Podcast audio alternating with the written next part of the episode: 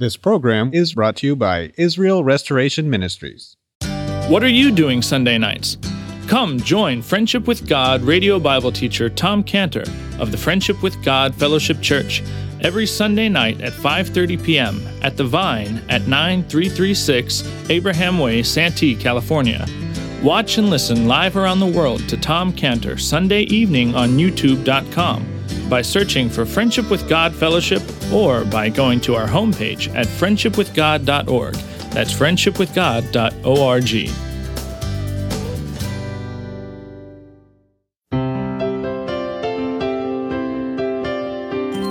Welcome to Friendship with God with our Bible teacher Tom Cantor. Today's message and previous messages can be listened to or downloaded for free at friendshipwithgod.org. That's friendshipwithgod.org. You can also obtain free resources from Tom Cantor and view our online bookstore at friendshipwithgod.org or call us at 800 247 3051. That's 800 247 3051.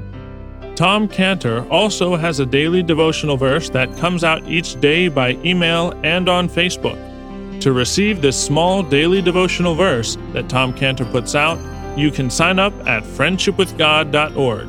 That's friendshipwithgod.org.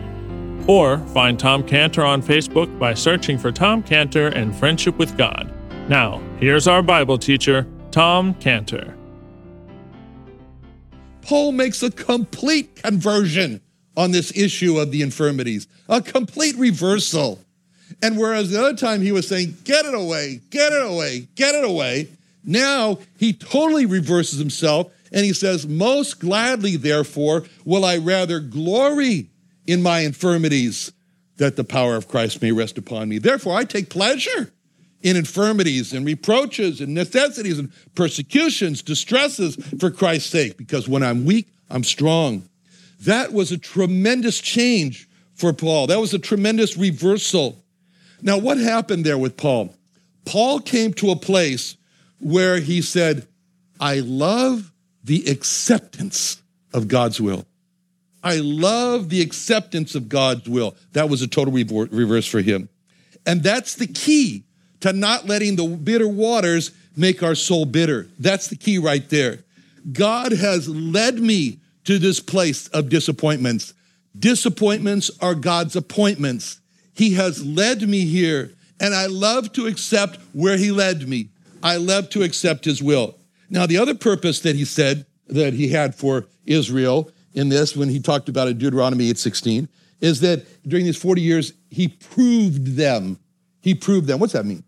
It means that these experiences, the waters, the waters of Marah, they brought out what was really in Israel's heart. They brought out what was in Israel's heart. You know, when you get, let me just say, when a person gets really irritated and then flies off the handle, you know what that is? When you shake the glass, that's what's inside the glass that comes out. And so this is what God wanted to do. He wanted to show them what's really in your heart. I mean, you know, people, we, the Laodiceans thought to themselves, we are strong believers. Oh, we are so strong. Look at our works. And, and so, eh, but their hearts were deceived. How can this be that there was such a disconnect between how the Laodiceans saw themselves and how God saw the Laodiceans? How's that possible? But he says, God says in Revelation 3:15, Revelation 3:15, I know thy works, that thou art neither cold nor hot. I would thou wert cold or hot. So then, because thou art lukewarm, I'll spit, and neither cold nor hot, I'll spew thee out of my mouth pretty graphic. God's talking about vomit. Because thou sayest, I am rich and increased with goods and have need of nothing, and knowest not that thou art wretched and miserable and poor and blind and naked, I counsel thee, buy of me gold tried in the fire that thou mayest be rich, white raiment that thou mayest be clothed, and that the shame of thy nakedness do not appear, and anoint thine eyes with salve that thou mayest see. They thought they were spiritually rich. They needed nothing. But God said, No, you're not. How is it? How could they have known the reality of their true state? By the waters of Marah. They could find out by trials. And that was a purpose that God had for Israel. And that's a purpose that God has in our lives. Because it's when we're, when we're really dry and thirsty that brings out a yearning for God. That's what David said in Psalm 63. Psalm 63 1, David said, O God, thou art my God. Early will I seek thee. My soul thirsteth for thee. My flesh longeth for thee in a dry and thirsty land where no water is, to see thy power and thy glory as I have seen in the sanctuary. Because thy love and kindness, it's better than life. My lips shall praise thee. Thus will I bless thee while I live. I'll lift up my hands in thy name. Only when he was in a dry and thirsty land where there was no water, like at Marah, that he could then see the glory and the power of God and praise him. When the Lord Jesus made his invitation, he said, Whoever is thirsty, let him come to me. And, and, and, and, and, and, because whosoever drinketh of the water that I shall give him, in John 4 14, John 4 14, that shall never thirst. But though the water that I shall give him shall be in him a well of water springing up into everlasting life. And that's what I was trying to say about John 7:37. John 7:37 is when he said, "If any man thirst, let him come unto me and drink." And so he they, God was teaching Israel that where your soul satisfaction comes from is what it says in Psalm 87 7. Psalm 87 7. All my springs are in thee. All my springs are in thee. Now, the other reason that God brought them to Marah, according to Deuteronomy 8:16, Deuteronomy 8:16, it says that he brought them uh, into, to humble them to do thee good at thy latter end. There is a light at the end of the tunnel. Marah was less than 10 miles from Elim. They didn't know that. They didn't know that, but Marah was less than 10 miles from Elim. And Elim was a wonderful place. There were wells of water, cool water, palm trees, green grass. They could stretch out under that grass, which they did because it says they encamped there. They say, let's just stay here. This is a nice place. But God said, no, we got to move on. Why? Because God gives to us the measure of what he calls in the Bible times of refreshing, times of refreshing, which come from the Lord.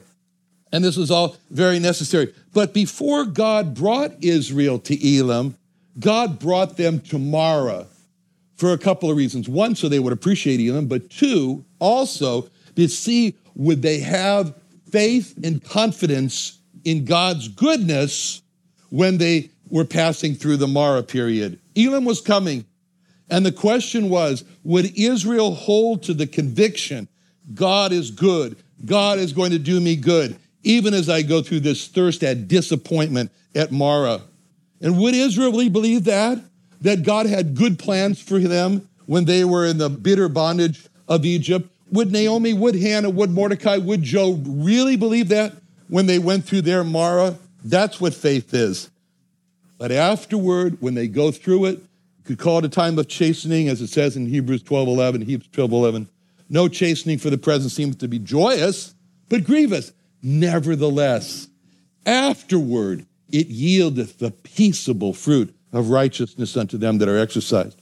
So being led to the bitter waters of Marah was necessary for them. It was necessary for them to be humbled, for them to be, get the pride taken out of them. You know, it reminds me when we lived on the goat ranch over there on Willow Road. And I don't know if you know this, but goats have horns. and horns are a bad thing. Horns are a bad thing. They gore each other with the horns. They get caught up in the chain link fence. They hang themselves. They hurt themselves. It's just terrible. So, and once a goat has horns, you should never try to remove the horns on a goat. You can write that down. See, when, don't ever get a wire saw that they sell and try to cut off the horns of a goat because when you do that, you can look right down into the brain of the goat, and that's not a good thing to be able to see the brain of the goat. So when the goats are young, we would dehorn them before their horns came in. And this was when we would make the fire and put in the dehorning iron until it was red hot. And then we would bring this dehorning iron over to the goats and we would burn the top of their horns where the horns were going to come in and that was an ordeal. I mean, it was almost like I wanted to say the goats, this is going to be harder on me than you. But oh, the smoke and the burning and the screaming uh, that has to go on so that they wouldn't develop horns. It was a very nerve wracking thing to burn up the horn buds on young goats, but it had to be done. And when God brought Israel to the bitter waters of Marah, it was like a dehorning. It was painful, but it had to be done to humble them and to bring out what was in their hearts so that they could see it, forsake it, and turn to the Lord.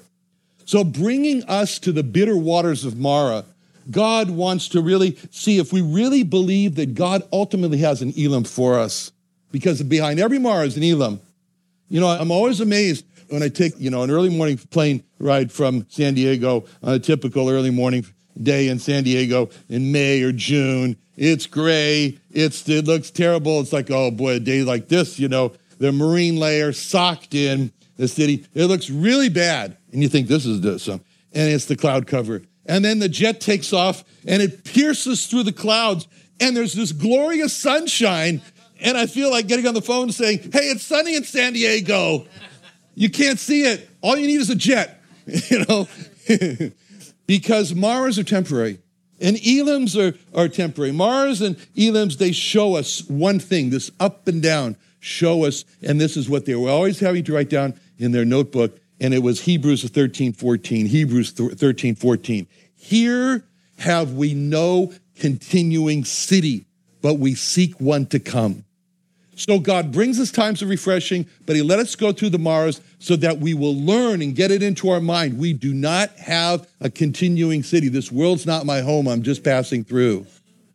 And after a Marah, God brings the times of refreshing, as I mentioned in Acts 3.19. Acts 3.19, the times of refreshing shall come from the presence of the Lord. That's what Elim represented. And the question is, how do we respond? The question for Israel, how do you respond to Marah?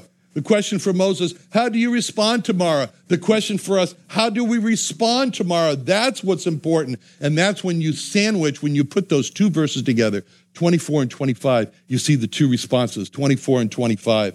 24 is the wrong response. The people murmured against Moses, saying, What shall we drink? God gave Moses and the people a mouth. And God actually had to go over that lesson with Moses at the burning bush when he said, Who made the mouth? But he gave to both the Israel and to Moses a mouth. And in verse 24, we see the wrong use of the mouth to complain and to murmur against Moses. But in 25, we see the right response. We see the right use of the mouth, which is Moses. He cried unto the Lord, and the Lord showed him a tree. See, what's interesting there is when you see how they complained and Moses cried to the Lord. So Moses cries to the Lord, and then God says to Moses, A tree, a tree. Now, was there any way that Moses could have figured that out? Was there any way that the people could have figured out we have to put blood on our doors so we won't be killed? The firstborn won't be killed in Egypt. Is there any way? There was no way for Moses. He could have never figured out that the waters would be made sweet by a tree unless God showed him. God showed him a tree. And can you imagine the people when Moses is saying, Well, see that tree? I got to go cut that tree down and put it in the waters, and the waters will become sweet. Oh, yeah, sure. I mean, you really expect us to believe that that little tree is going to make all these bitter waters sweet? Because God brought an unexpected change from bitter to sweet. This was an unexpected change from bitter to sweet. Israel had to be like Moses. Moses trusted and obeyed. Moses heard and did. And that's how the waters were made sweet. Israel was going through a land they didn't know. They didn't have maps. They didn't have a GPS. They didn't have the Frommer's guide for, through the wilderness here. They didn't have any of that. And it was important for them as they went through this journey to constantly be praying the prayer of the hymn, Guide me, O thou great Jehovah, pilgrim through this barren land. I am weak, but thou art mighty. Hold me with thy powerful hand. And this is an illustration for us as we see this because we cried out to God in our despair and he showed us a tree. It was called a cross. He showed us the tree of the cross. Was there any way that we could have figured that out that a cross is what we needed to save us from our sins and to make our life go from bitter to sweet? God showed Moses a tree When Abraham was on that mount, Mount Moriah there in Genesis 22, and the angel had stopped him from killing Isaac in verse 12, in Genesis 22 12, when he said, Lay not thy hand upon the lad, neither do thou anything unto him, for now I know thou fearest God. And then it says that Abraham lifted up his eyes and looked, and behold, behind him a ram caught in the thicket by his thorns, thorns, horns. And Abraham went and took the ram and offered him up for a burnt offering in the stead of his son. Now, Abraham was in that same position as Moses. What are we going to do? What shall I do? And Abraham looked, and God showed Abraham the ram is what you should do. Go offer him in the place of Isaac. And Moses said, What shall I do? And God said, The tree is what you should do. And that tree represents the Lord Jesus Christ. Why? Because Moses walks over to a perfectly good growing tree and he bends over and he cuts the tree off. And that illustrates for us that the Lord Jesus Christ was the tree. The tree didn't look like it was going to heal the waters. The Lord Jesus didn't look like he was going to save anyone, as that was his accusation save thyself. He didn't look, he was a root out of a dry ground. It says that in Isaiah 53. It's very graphic in his description in Isaiah 53 2. He shall grow up before him as a tender plant a root out of a dry ground. He has no form, no comeliness. And when we see him, there's no beauty that we should desire him. Apart from that, he looks like he's a mighty Savior. No beauty that anyone should desire him. But there were those who believed God and they looked on him. And as they looked on him and looked on him, they saw beyond his outward appearance. And when they saw beyond his outward appearance, they saw something that others didn't see, and they saw John 1:14. They saw John 1:14. They saw this was the word that was made flesh. And as we gaze upon him, look on him, we see the glory. The glory as of the only begotten of the Father, full of grace and truth. They saw the glory of God. What happened? As they were looking on the Lord Jesus, God was saying, Command in Second Corinthians 4 6. God who commanded the light to shine out of darkness has shined in our hearts to give the light of the knowledge of the glory of God in the face of Jesus Christ. They saw the glory of God in his face. So the tree is revealed to Moses, just as the cross is revealed to us. Moses goes over to the tree and he cuts it down, just like the Lord Jesus was cut off in Isaiah 53 8. Isaiah 53 8. He was taken from prison and from judgment who is going to declare his generation because he was cut off out of the land of the living. That's what happened to him. He was cut off out of the land of the living. For the transgression of my people was he stricken. Just like that tree was cut off from the land of the living, the Lord Jesus was cut off. And it says that in Daniel 9:26. Daniel 9:26 says, after three score and ten years shall Messiah be cut off, but not for himself. And this is what Caiaphas said. He didn't even know what he was saying in John 11 49. In John 11 49, Caiaphas was the high priest, and he, being the high priest that same year, said unto them, You know nothing at all, nor consider that it's expedient for us that one man should die for the people, and that the whole nation perish not. This spake he not of himself, but being the high priest that year, he prophesied that Jesus should die for that nation. One man should die for the people so that the whole nation perish not. Was the tree? What if the tree could talk? And the tree could say, No, I'm doing fine over here. Thank you very much. Leave me alone. But Moses would say, But you need to die so that all of these people here can live. And that's what he was willing to do, the Lord Jesus. He was alone, he was cut off so that we all could live eternally and we could be healed from our sins. And then notice how this wording says in verse 25 a tree which when he had cast, cast it into the water. He cast it into the water, and the tree healed the waters. You know, he didn't like, well, I'll just set it down here and float it out there. I'll just very gently with it. He throws it. Moses throws it. He throws it. The tree healed the waters. The tree healed the waters.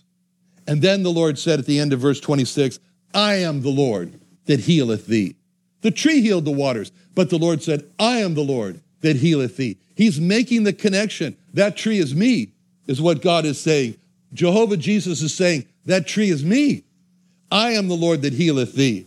And he was cast. He heals our souls. He takes the bitterness of our souls out. He replaces it with sweetness. Sweetness as he gives us the power to repent, to not do the sins that, are, that make it so bad and bitter for us. And as God looks at us, he doesn't see the bitter side of our sins. He sees the sweetness of Christ. He sees us covered with the righteousness of the Lord. And so that's how the Lord makes us, as it says in Ephesians 1 6, Ephesians 1 6, He made us accepted in the beloved. Accepted in the beloved. Who's the beloved?